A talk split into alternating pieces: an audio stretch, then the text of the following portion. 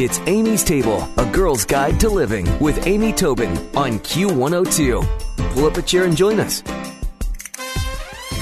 Many of us spend our days reacting to problems rather than proactively moving towards our goals. And that's how we end up being pulled in a hundred different directions.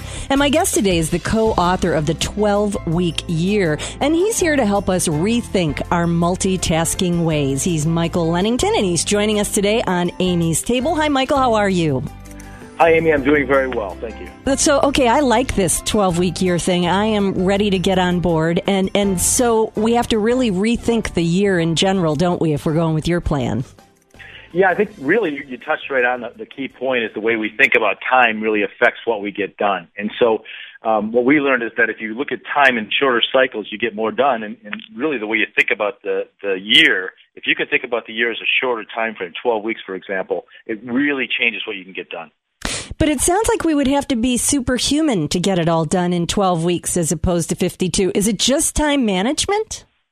Well, it, time management is part of it, but it's, it's a lot more than that. The twelve-week year really um, takes the fundamentals of what we all intuitively know it takes to, to do better in life, either be a better parent, be better at work, or whatever. Um, it takes those things that we intuitively know and puts them together into a system. But a lot of times people think that, hey, we're saying get everything done in twelve weeks that you normally get done in twelve months. That's really not what we're saying. It's just that I think people waste time with the belief that there's a lot of time to get things done. In reality, is there there's only amount of time we have, and, and that's all we have, so we should use it well, I think. And, you know, w- one of the things uh, that I read about in the book is multitasking, and, and that people think they're being more efficient, but it, it is true that we're that's a big-time waster, isn't it? Because we get nothing done well. Is that fair to say?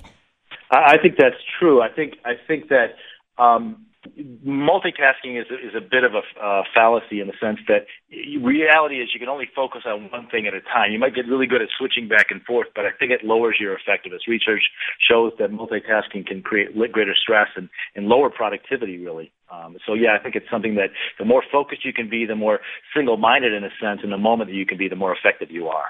So focus is obviously key here, and understanding that we don't have all the time in the world. So I guess that means maybe being urgent with your planning, or how does a person actually start to try to attain the twelve-week year?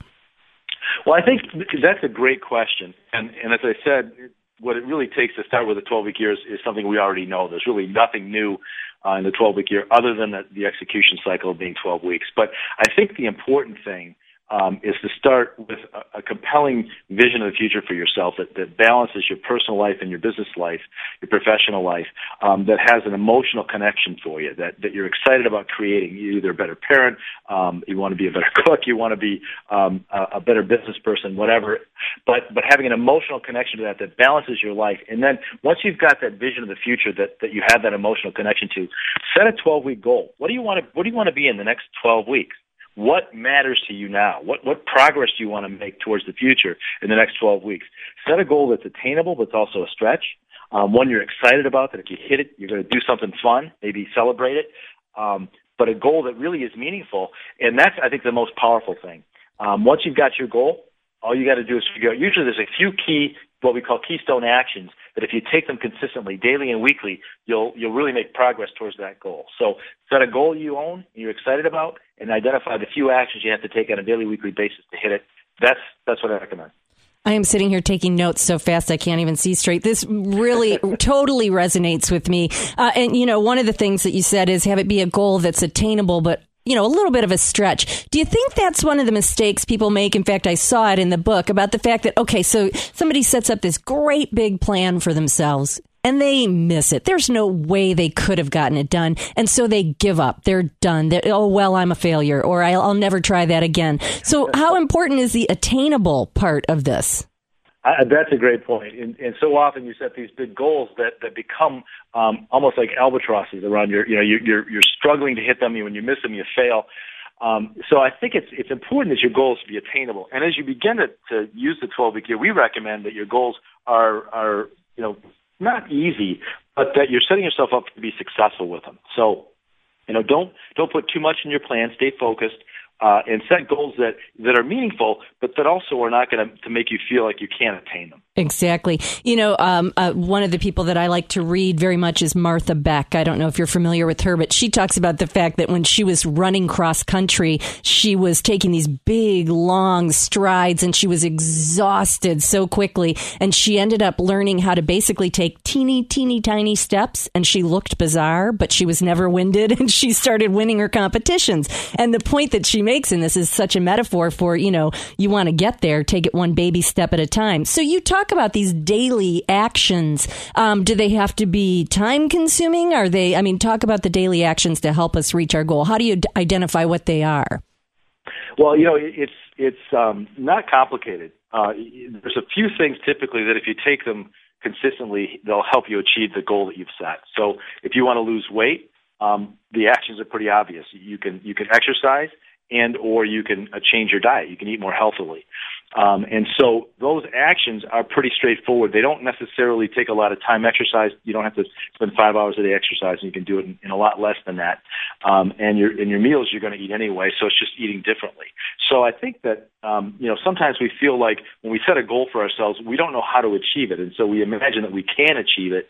But the reality is, is there's typically a few key things that if you do them consistently, it's, consistency is the challenge, right? Um, but if you do them consistently, they, they help you hit the target.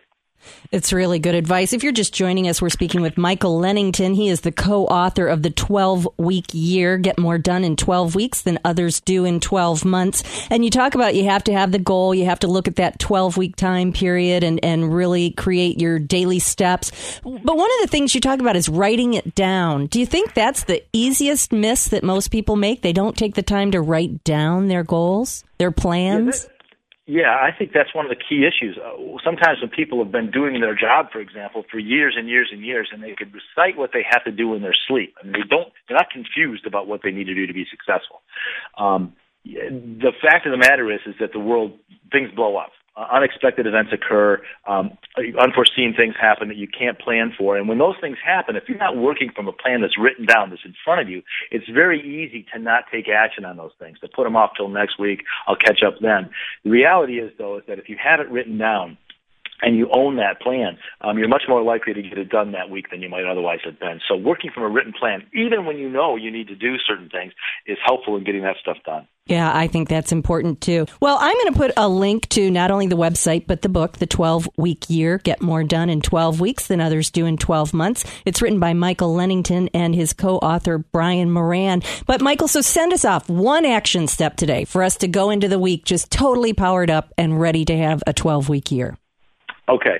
One action step would be to look at the the next twelve weeks, decide when twelve weeks from right now is, and set a goal that you're excited about accomplishing, something that really would be meaningful to you. Doesn't have to be too big, but something if you could make it happen, maybe it's something you've been waiting to wait to start acting on, stop waiting, take action, set that goal. And here's two things. Identify at least one or two actions you're going to take every week for the next twelve weeks to hit that goal. There you go. And write, and write it down. There you go. Very good advice. Well, it's been great to speak with you, and I'm going to work towards this twelve-week year. Thanks, Mike. Thank you. I appreciate it. Thanks for listening to Amy's Table, A Girl's Guide to Living with Amy Tobin on Q one oh two. For more, visit Amy's blog with Q one oh two online at W K R Q dot com.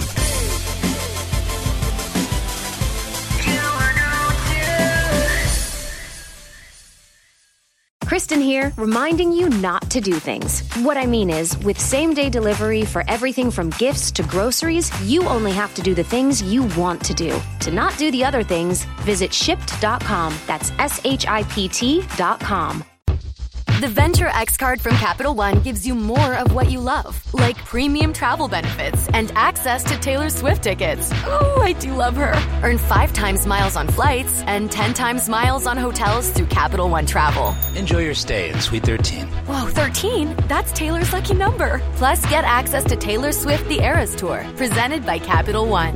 Maybe I'll see you there. The Venture X Card from Capital One. What's in your wallet? Terms apply. See Capital One dot com for details.